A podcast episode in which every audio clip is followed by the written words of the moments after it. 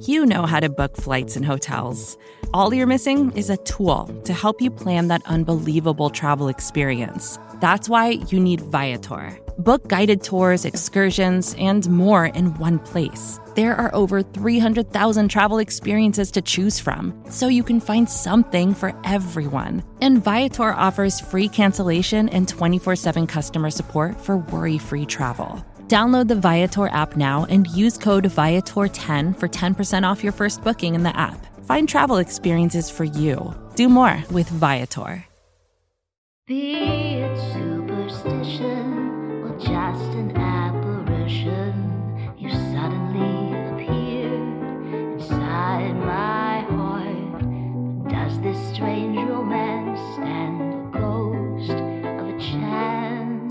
Welcome to From the Bleachers. I'm your host, as always, Shamus Clancy, coming to you from the wonderful Bleeding Green Nation Radio Podcast Network. Today, I'm recording around noon on Wednesday. Hopefully, you're listening to this maybe tonight, Thursday morning, Thursday afternoon, whatever it is. Hope you maybe you're listening driving down the shore, going a little vacation for this holiday weekend. I know I'm hitting the shore uh, late Thursday night, early or Friday morning. I'm amped to get out of the city for a little bit and just chill. Um, a lot of that is due to, given my career choices that have put me on this path, uh, my distaste for the current Philadelphia sports scene.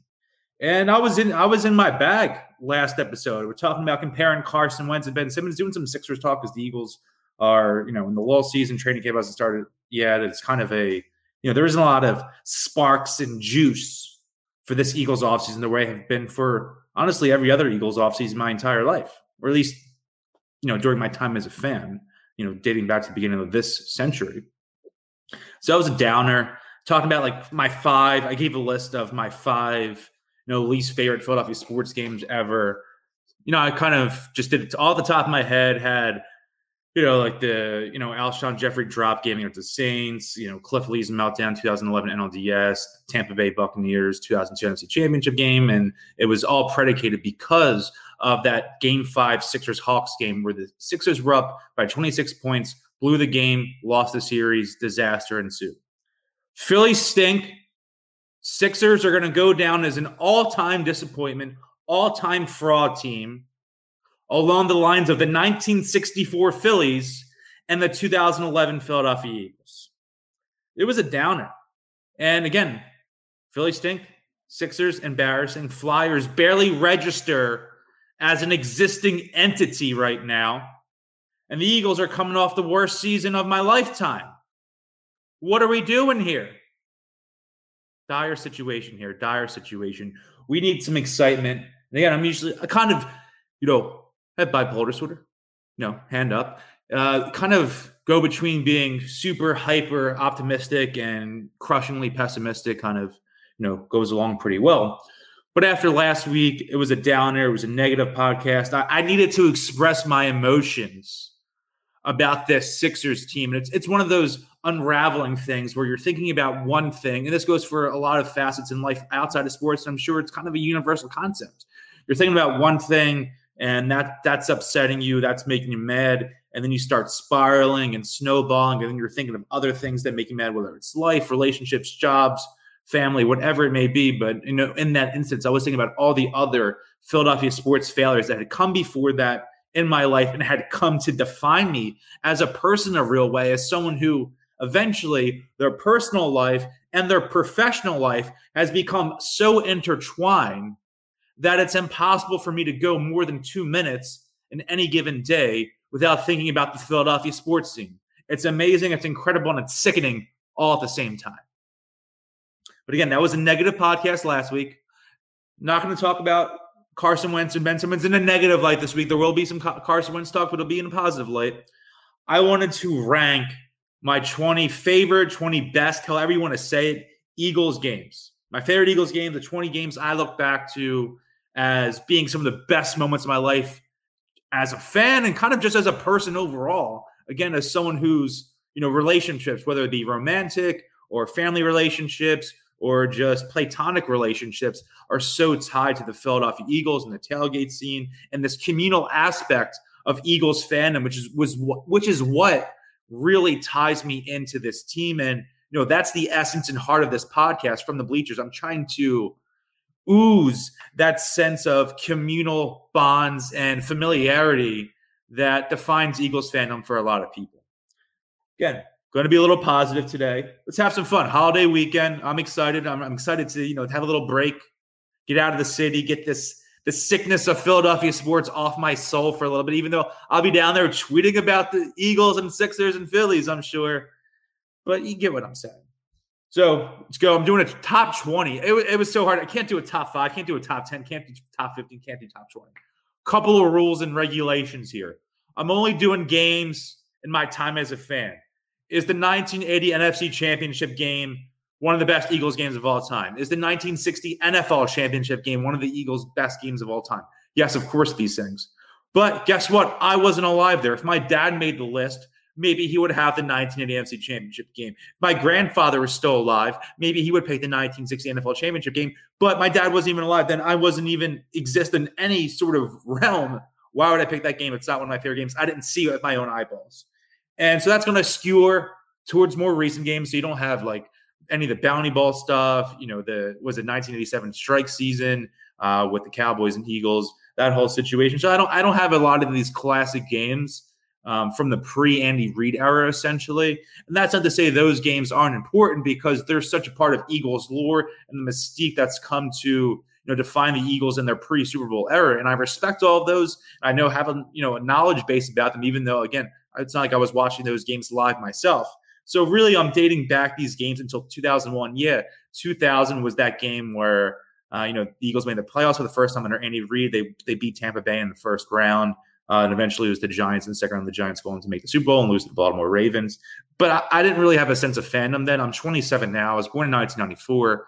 Um, I, I, didn't have any concrete memories from that season. The first season I have some real memories of the team are the 2001 season. So again, we're kind of just going from 2001 on because this is a personal thing. I can't really talk about what happened in you know 1992 or 1991 for this team. It just doesn't make sense. I don't have that sort of formative basis that would define my opinion of the team.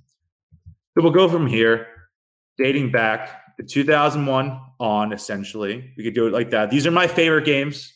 I haven't. I have the uh, the list as the best games ever, but this these are my favorite games too. You could, however you want to say it. it's, it's such a subjective thing and I'm sure if I made this list two weeks from now, either some other games would be in, some games would be out, and the order would be all shaken up. But it is what it is. We have game number 20. Let's let's get right into it. Nick Foles, 2013 throws seven touchdowns in one game, one to Brent Celek, three to Riley Cooper, one to LeSean McCoy, one to Zach Ertz, and one to DeSean Jackson. The Eagles win 49 to 20 they were three and five going in that game, not looking too hot. They win that game, and they go eight. They end up going on a run. It, it takes them to eight and five. Um, that game was sort of the beginning of that magical fall season uh, where he throws was it 27 touchdowns, two interceptions, and you know then they they make a playoff game. That's a really memorable year during the chip era. I have a couple other games from that season on this list, but that's the first game where you thought, oh my God, is this this Nick Foles guy special? You know, he seemed okay. He looked okay in the end of the 2012 season. He's got chipped here now. Is this guy going to be the next franchise quarterback for this team? We're going to be watching him for the next 10 years. And it's a real twisted thing, right? The way you look back at Nick Foles' first tenure in Philadelphia, and he wasn't the savior, he wasn't the franchise, but in the end, he ends up being what the most important player in the history of the Philadelphia Eagles. Divine intervention. That Super Bowl win was divine intervention. Number 19 on the list, week three, 2017 Eagles Super Bowl season. Jake Elliott's walk off 61 yard field goal to win it. Eagles win 27 24. The Eagles were one and one. That was their first home game of the season. I was up in that st- the stands at the Linc for that game. It felt like 105 degrees there. It's the hottest I've ever been at an Eagles game. We talk about you know the coldest games ever. That's the hottest game I was ever at. The uh, little woman who sits next to me, my season tickets, was could not stop giving me sunblock. She was so concerned about uh, me getting burned up or anything like that. And that that's one of those plays. Jake Elliott was a nobody right then. Not to say he was a bad person or anything like that. Just no one knew he was. Signed up the street, all these things. Uh, he got, got cut in training camp by the Bengals, even though they drafted him as a kicker, which is you know a rare occurrence in the NFL. And he hits that. They end up going what they that's the beginning of a nine game win streak. That game, it's it's not as obvious in the moment, but in retrospect, they if they don't win that game, if he doesn't make that kick right there, they're not going to win the Super Bowl. And that seems like an oversimplification, but it's true. That game began that run. That gave them that team of destiny feel because that's a game, because the Eagles were winning for a lot of the game, and the Giants came back and tied the game. Class Eagles occurrence. That is a game. For most of my life before that, the Eagles always lose.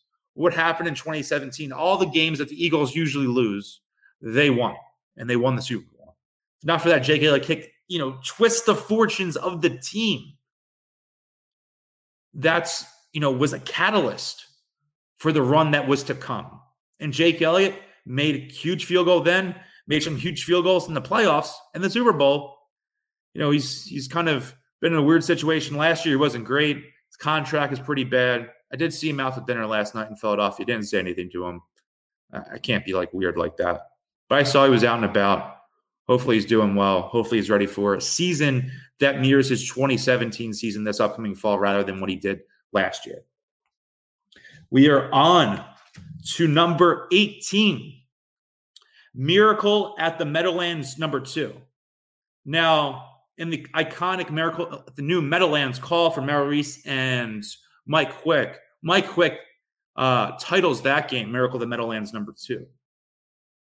But that's a misnomer. That's not actually what it is. The Miracle at the Meadowlands number two happened in week seven of the 2003 season. The Eagles going in that game two and three. That was a rough situation that year. The end of the 2003 season, they had lost to Tampa Bay in the NFC Championship game the year prior. The last game at Veterans Stadium. Beginning of 2003, they open up Lincoln Financial Field against that same Buccaneers team and lose.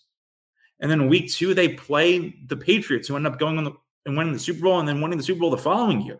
And they lose to the Patriots. And it's a bye week. Everyone, sky's falling in Philadelphia. The sky's falling. They want to be, believe they beat the Bills in week four. They won in week four and week four. They win in week five and lose in week six. So we're going into week seven. A loss here, and that really shakes things up. It's a divisional game.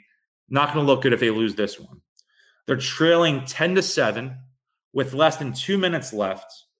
And Brian Westbrook goes for an 84 yard punt return touchdown a miraculous win, hence the miracle at the Meadowlands, number two. Uh, kind of a forgotten note that I saw when I was looking up some, some stuff about the game.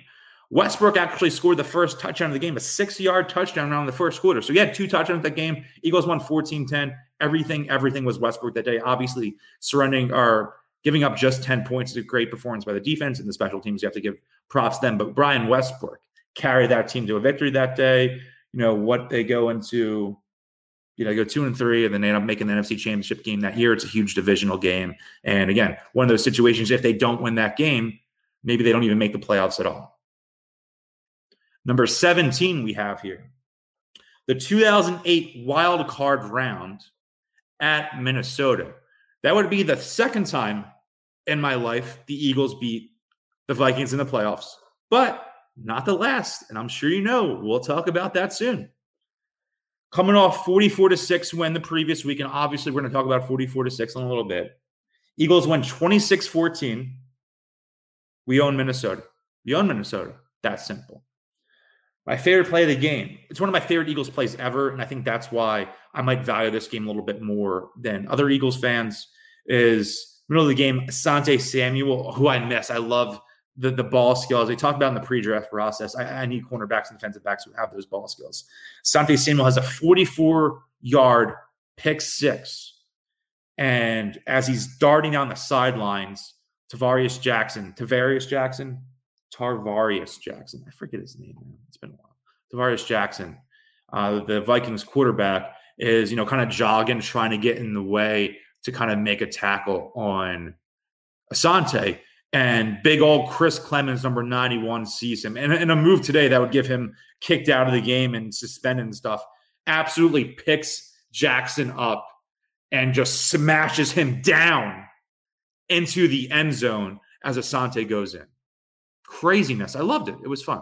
Um, I was old was then? I was a freshman in high school. One of those moments that kind of remember where I was, who I was with. And that's a lot of the stuff on the list. And that's a lot of the things where you know you'll have different games on the list because it's a special moment to you. It's kind of a flashbulb memory where you remember where you were when watching the game, who you were with, what you were doing, where you drinking, what were you eating, all those types of things.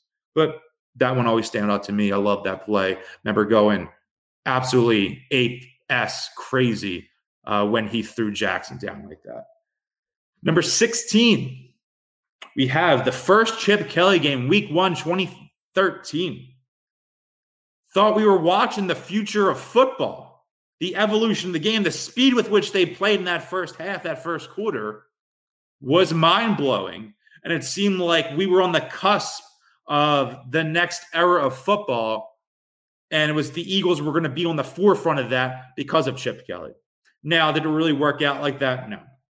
Chip Kelly brought a lot of innovation to the NFL that its remnants are still felt today, but he wasn't the guy who succeeded the most from his own arrogance, from his own inabilities to, oh, the Chip Kelly thing. I have one of these commenters here, Snipes88VA. Thank you for joining and watching right now. Yeah, Chip Kelly ever went down and, and so quickly after that. 2013 uh, is a great season. We thought it was in the beginning of something special. Obviously, didn't turn out to be that way.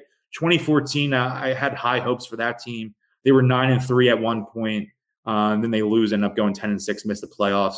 They dismantled the Cowboys on Thanksgiving that year in 2014. You know, 2014 is when I was a junior in high school. I was interning in the Philadelphia Daily News. I was covering the team in person. I was going to the games. That was really when I became, obviously, I was obsessed about the Eagles for all my life, but that was sort of the season where it became clear the team was taking like a negative toll on my life at the same time. So it's this weird balance for that season that Chip era kind of has on me. But for that game, they're up 26 7 at halftime. It was pandemonium. Fans are just freaking out. Obviously, it's a road game down in Washington, but I was texting all my friends. I was watching a couple of my buddies up in my college house that year. I was, I guess it was a sophomore in college that year. It was a blast. You know, again, we thought the Eagles were, you know, the, the way the Moneyball A's were on the cusp the, of the analytic analytical revolution. We thought Chip Kelly was sort of doing the same thing with the Eagles, but obviously didn't turn out to be the case. But we can't forget the excitement that came from that game.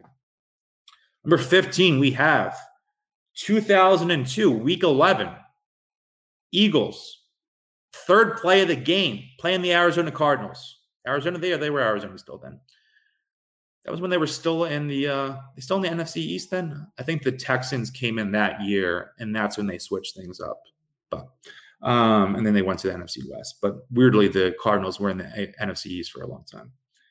Third play of the game, Donovan McNabb breaks his fibula in three different places. Goes in the locker room, gets taped up, ends up playing the whole game, hobbling around, throws four touchdown passes. Unbelievable. People criticize McNabb. He's not a winner. He's not all these different things. And again, he again he never won a Super Bowl here. Performed not great in the Super Bowl. The whole puking thing will live on in infamy in Philadelphia forever. But the thing for me was he gutted out that game. And it's memorable to me. And then he missed a ton of time after that. AJ Feeley, Koy Detmer comes in and he gets hurt. AJ Feeley comes in and he does really well. McNabb comes back for the playoffs. Not really the same. And I think part of that loss to Tampa Bay was that McNabb was just not right. Um, but you have to credit him for going out there and gutting it out. He's an injured McNabb. I still think at that point was better than what we were getting from Feeley. Um, but that performance that day was just incredible. I remember my dad was working, uh, you know, night work the, the game the night before, and he didn't wake up until a little before uh, the little after the game started, and he comes downstairs. I'm sitting in the living room, I guess, when my eight years old or something, and he's like, "Why isn't the McNabb?" And he goes, "Oh, he like broke his leg. He just like started screaming and cursing or whatever, or something like that." But you know, he came back in, and it was an incredible performance that you know I think it's it's forgotten for a lot of fans. You know, I was a little bit younger then, maybe more so, more tuned to the team than people my age were then. Um, so something for younger fans. Again, I'm 27. Younger generation forgets that game and it's something that shouldn't be forgotten though. We have number 14, 2008, week 16 against the Texans. That's the last game. I wrote about this in a mailbag. Someone asked me during last season when everything was going to hell or what. When's the last time you felt like the Eagles were actually like an unbelievable great team, a true Super Bowl contender? And it's week 16 against that that Texans team that year. Remember that game? Uh, the week prior, Foles comes in, starts against the Rams. They're on the road. They're like 14 and a half point underdogs, beat the Rams in LA, come back home playing the Texans. They need to go on this crazy run. They need some help to make the postseason. If they win this game, Jake Elliott has what a walk off 35 yard field goal. They were down, you know, 30 to 29, ended up winning 32 30. Um, you know, that was the game where Jadeveon Clowney had a crazy dirty hit on Foles that was just total BS. And then obviously we had a dirty hit from Clowney on a, an Eagles quarterback the following year too, unfortunately. But you know, it kept those insane playoff hopes alive. Um, we thought we were catching that Foles magic again, the same way we did in 2017. He has maybe one of the best games ever for an Eagles quarterback, sets a franchise record with 471 passing yards in a single game. Also touch, tosses four touchdowns, has that 83 yard bomb to Nelson Agholor that was electric and incredible. Um, they go and beat Washington next week. Then they have the double doink game, but then they lose to New Orleans uh, down in Louisiana against the Saints that game. It was a fun football season that was rough for Wentz. Yeah, it, it was rough for Wentz. Before Foles came in in 2018, obviously I was still really supporting Wentz then. I wanted him to have success, but it just wasn't right when he was in there in 2018. And then once Foles came in, again, we we thought we had that Super Bowl magic. And again, that's the last time I was like, oh my God, we're going to win back to back Super Bowls. Didn't come to fruition, but it is what it is. Number 13, we have fourth and 26, 2003 divisional round at home against the Green Bay Packers. Uh, FredEx comes in clutch, the you know one of the biggest catches. I mean, maybe one of the few catches he's ever made, but certainly the biggest. Again, a gutsy throw by McNabb in a double coverage, and FredEx picks up that first down. The Eagles go. Couple clutch performances from David Akers. Akers ties it up. Eagles go to overtime. Brett Favre, who might be like one of the most overrated players of all time, throws that absolute duck up in the air in overtime as if he was, you know, playing street football and fourth down. You could throw up a you could throw up a hail mary, and wherever the ball lands, that counts as a punter. So I mean, that's what it looked like. Dawkins picks it off. Eagles go down the field. Akers makes another kick. Eagles win it. I think we forget because of how spoiled we were for David Akers for nearly a decade or about a decade that you can't take kicking for granted. He was clutch. He was automatic. He was amazing as an Eagle. And you know, someone people should respect more. I know it's it's weird with a kicker, but again, a younger generation. You know, we have Jake Elliott, who again, 2017, tons of success, but he's been up and down since then. To you know, when kickers are doing well, you know, you're lucky to have that because it's such a flimsy position. Number 12, I have Thursday Night Football in 2017. The Eagles are on the road down in Carolina. They go in there. Um, Carolina was still hype. Cam Newton had won the MVP two years prior. They had made the Super Bowl two years prior. And that game is obviously Thursday Night Football. It's on a national audience. And that felt the first time the Eagles were sending a message to the rest of the league to put them on notice that this was a Super Bowl contender. And that's the first game that year. After that, I thought, man, this team could really make a run. They could go in the Super Bowl. They could win the Super Bowl. Doug Pederson was super aggressive that game, going for it on fourth down, going for two point conversions. Mychal Kendricks and Nigel Bradham played two of the best games I've ever seen Eagles linebackers play fantastic game. Fantastic game. It was awesome. Number 11, we have 2004, week one against the Giants at home at Lincoln Financial Field. Terrell Owens' first game as a Philadelphia Eagles goes off for eight catches, 68 yards, and three touchdowns, doing all his dances in the end zone. He was the prince that was promised coming here, the first great skill position player, its first great wideout, I should say, because they had Brian Westbrook, but they had a Hall of Fame talent at wide receiver for the first time during the Andy Reid and Donovan McNabb era. And we thought that was going to be, again, the beginning of this. Oh my God, we're going to win the Super Bowl this year. It was that feeling automatically in week one.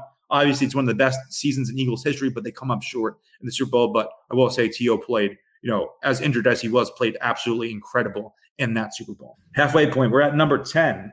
Snowball, 2013. Crazy atmosphere at that game. I didn't go to that game as a season ticket holder.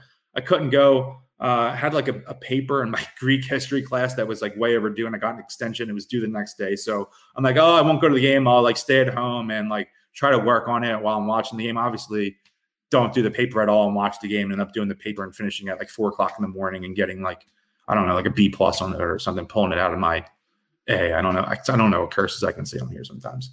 Anyway, there's a couple of iconic images of that game. It's LeSean McCoy jumping up in the snow. You have that the game sealing play where Brent Celek is sliding through the snow. Um, just one of those uh, again a flashball game where everyone remembers where they were for that game. Iconic. LeSean McCoy had uh, the best rushing performance, maybe the best performance by a skill position player in Eagles history that day. Just absolutely incredible, electric. Had so much juice, however you want to say it. Um, again, one of those games in that chip year where you thought, oh my God, this is like a team of destiny. This team is going to do it. This is the beginning of this next great Eagles era. And again, it didn't end up being that. you can't forget how awesome and how important it felt in that specific moment.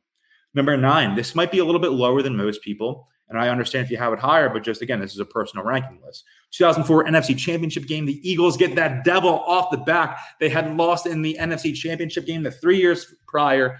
They're at home. They beat the Falcons. They go to the Super Bowl for the first time since 1980. I remember in Don McNabb's holding up the NFC Championship, NFC Champion trophy. They had a daily, the Philadelphia Daily News. Had a big pole of it. it. Was hanging up on my bedroom wall. It was up there for years. Um, you know, it was a huge snowstorm in Philly the day before. Out there playing touch football with my friends in the snow, diving everywhere. Or maybe playing tackle with snow. Who knows? But having a blast and, and to actually see them for the first time making that Super Bowl was just unbelievable, man. Un- unbelievable. What I had dreamed in my whole life, and then you know they don't win that game, and maybe because they don't win the Super Bowl, it's a little lower in my list. But I don't know.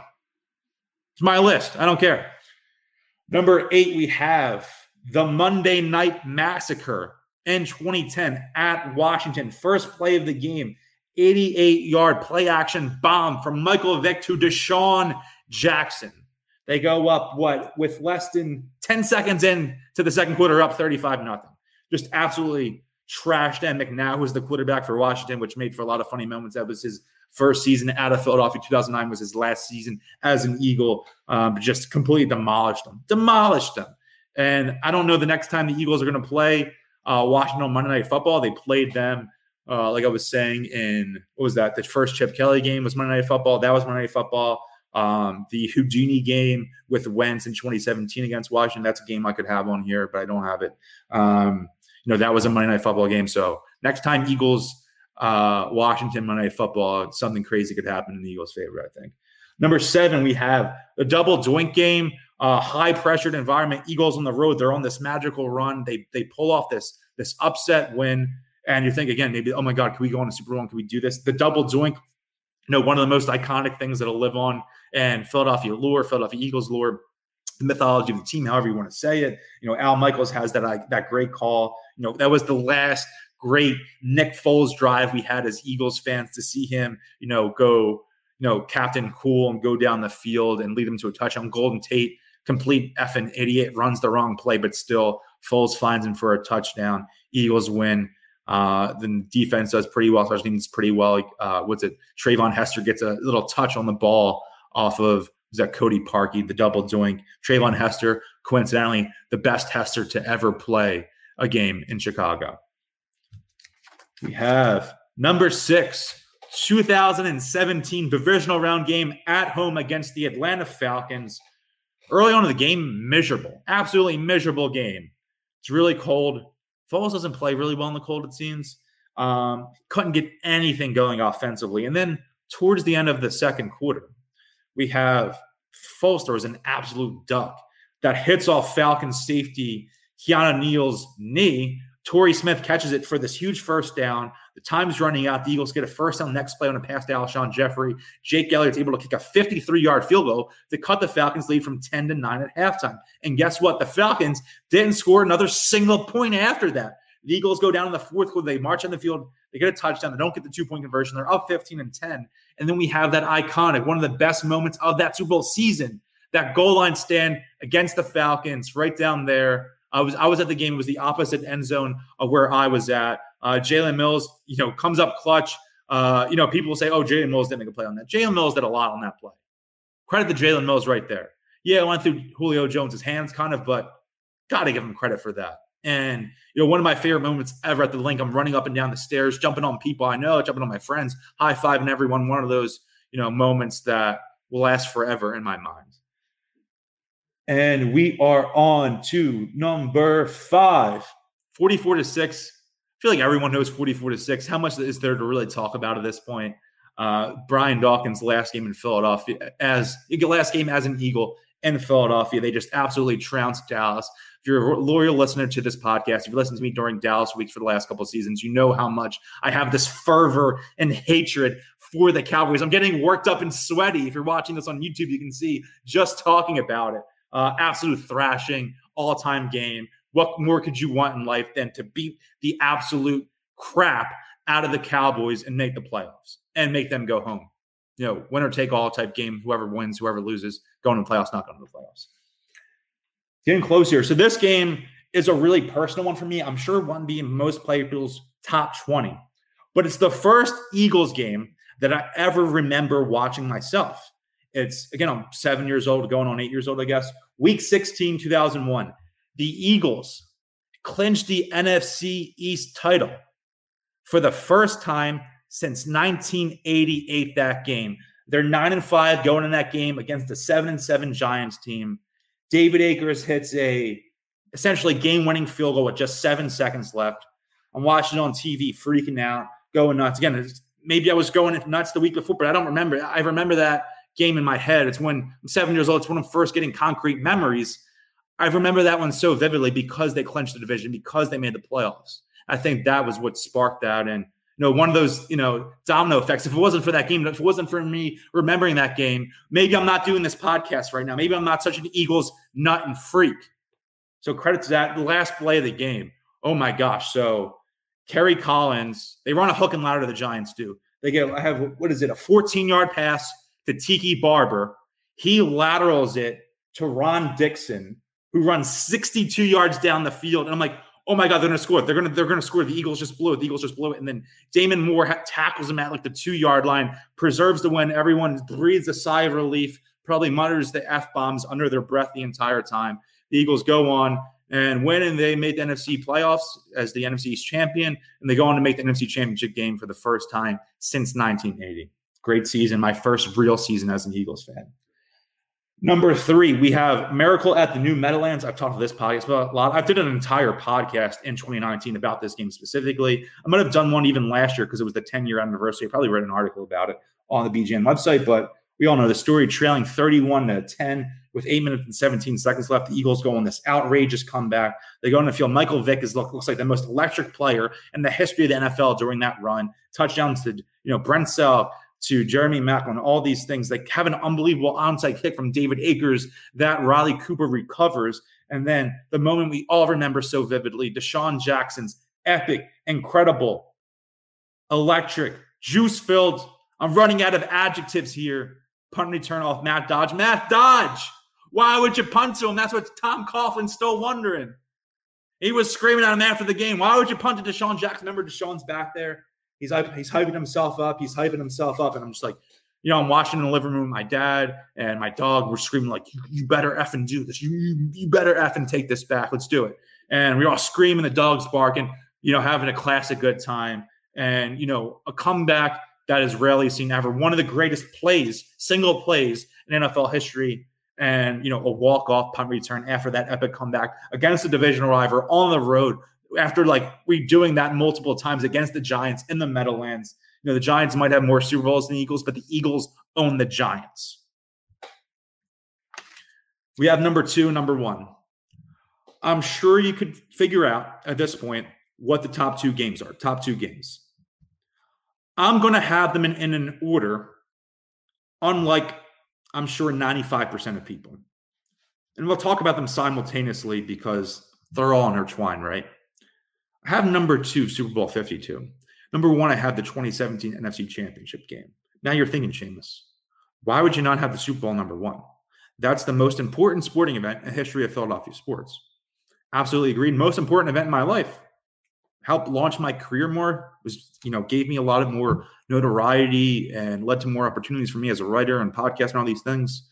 Met my, you know, domestic partner, Ashley, at the Eagle Super Bowl parade the thing for me is, in terms of my favorite games ever, the best games ever, that game, and it could differ for so many people. That's just my experience as someone who, again, had been dreaming for this moment forever. Like I know a lot of the same thing. That's that's true of a lot of people, but the way the Eagles um, had taken such an emotional toll on my whole life, and then especially that that last two years, that game was terrible to watch. I didn't have fun watching that game until Brandon Graham's play. And that that's a personal thing to me, just because my anxiety was so overwhelming. I'm at my buddy Mike's house. I talk about my, my friend Big Mike on the podcast all the time. He was supposed to come on this week. I had some scheduling issues. I want to get him on the pod this offseason. Um, no, I'm watching his living room. My parents are there. His mom's there. His sister's there. His, his girlfriend's there. And, you know, the whole game, I, I was drinking beforehand. I was like, I went to a party up at Penn, seeing some of my old college buddies up there, you know, taking an Uber back to Mike's place in South Philly. And, you know, as soon as I got in there, my stomach just flipped. I had to stop drinking. I wasn't, I didn't feel like I was sick from drinking. I was sick from the anxiety of this game. And I watched the entire game with like his bathroom trash can in between my legs. So I was so nervous the entire time. Remember, the Eagles are up at halftime. I'm in his backyard. It's like 40 degrees out. I'm shirtless because I can't stop sweating because I'm like so overheated and overwhelmed. And again, when Brandon Graham hits that strip sack, it's you know the most excited I've ever been in my life. But that game was such torture. I wasn't at the game, obviously, and that's part of the reason NFC Championship game is number one for me. And there, there's more to it there. Um, but you could have this top two in any order. I'm sure most people, the, the vast majority of people, would have the Super Bowl number two, number one. Can't argue with that. But for me personally, I have that number two because I had the, I had all the fun after the game was over. That was the fun. Going to Broad Street partying, going to the parade, day drinking at McGillin's the next day. That's the fun. The, the fun wasn't watching Tom Brady march down the field and you know Rob Gronkowski going beast mode in the second half. That wasn't fun for me. Number one, I have the NFC Championship game, 38 to 7. I'm at the game. Look what I have behind me. You see that? Patrick Robinson autographed picture of his pick six off Case Keenum and the Vikings. The loudest I've been to hundreds, hundreds. I'd probably say I've been to three or 400 Philadelphia sporting events in my life. Minimum. Very lucky and fortunate that I've been able to do that. I know that's not the case for everyone. I have never heard a stadium louder in my life than that play. Never. I had never felt the electricity of the collective Eagles fandom of the Lincoln Financial Field the way I felt on that play. And as commenter Snipes88VA says, that was the play. After they did that, you knew they were going to win the Super Bowl. It was in the bag once they did that because that game started out thinking, oh my God, this is every Eagles game ever. First possession of the game, Vikings march downfield, touchdown to Kyle Rudolph. He catches it in the end zone, corner of the end zone where I'm sitting. Oh my God oh my God, this is every Eagles game I've ever seen. Oh my God, oh my God, they're going to do this. We haven't got so hubbed up I and we don't have Wentz and all these things. Next possession for the Eagles. They go three and out. Three now. Oh my God. Oh my God. Oh my God. They're going to blow this. We're all here. We've been tailgating all day. We're going to play the Patriots. We're going to beat the Patriots finally. We're going to get that devil off our backs and we can't. Next, next possession. Case Keenum drops back. Chris Long, legendary Chris Long, bats Keenum's arm. Ball's up in the air, not going to the directed receiver. Patrick Robinson gets it, runs all around. People in Philly love to, you know, crap on Joe Buck. Joe Buck has my two favorite national calls ever. One being from the 2008 NLCS. Stairs rips one in the night, pinch hit home run for the Phillies. And then looking for a block, gets it. Oh, man. Darby got blown the F up on that play, didn't he? That was insane the way he got blown up. And after that, um, you know, it's one of those the joke I always made. I started the, I started the play in row six, section whatever, and ended it like two sections over in a different row. Just it was like a madhouse. People were getting like literally people were crowd surfing in the end zone. People were like throwing beers and you know bottles of liquor they snuck in. It was just absolute pandemonium. And after that, it just became a rout. They beat the snot out of them, embarrassed them. All those Vikings fans came to Philadelphia. They up the art museum. They all their baby. Oh, they were all mean to me. Hey, they're all mean to me. Shut the hell up. We smoked you. You thought you were the team of destiny going back home to play the Super Bowl in your home stadium? You were wrong. The Birds were the team of destiny that year. Sorry, loser fan base. Losers. They're all losers.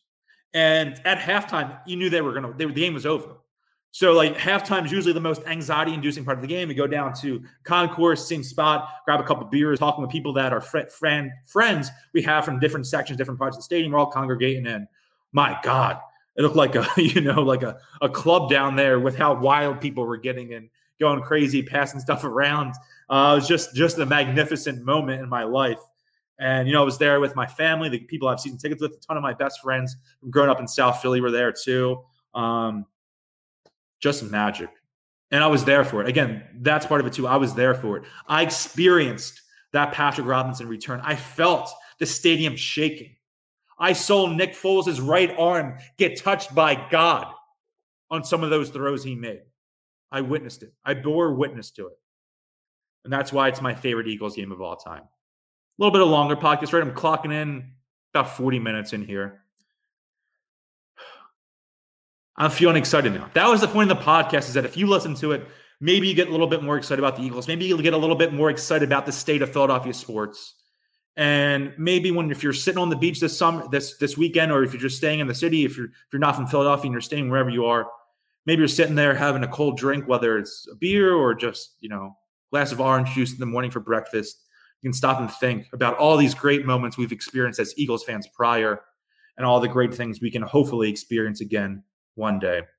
That's it for me. Follow me on Twitter and Instagram app Shamus underscore Clancy. Follow the BGN Instagram app Bleeding Green Insta that I help run with our fantastic producer, Ray Shell. Uh, be sure to subscribe in Apple and Spotify, whatever podcast platform platform you use. Throw a five star review in there. Please do that as well. Um, also, if you like the podcast, if you like my tweets, like my writing for BGN, be sure to check out my subscription based newsletter, patreon.com backslash Shamus underscore Clancy. Give you a Philadelphia sports newsletter every Monday through Friday morning. I've been doing this for nearly two years. It's my baby, it's my pet project.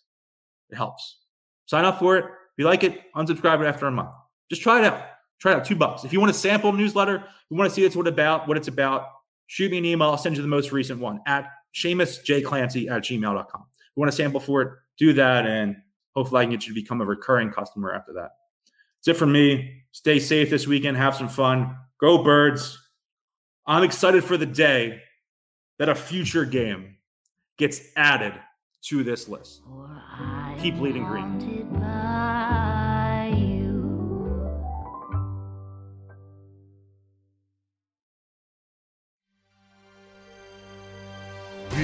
BGN.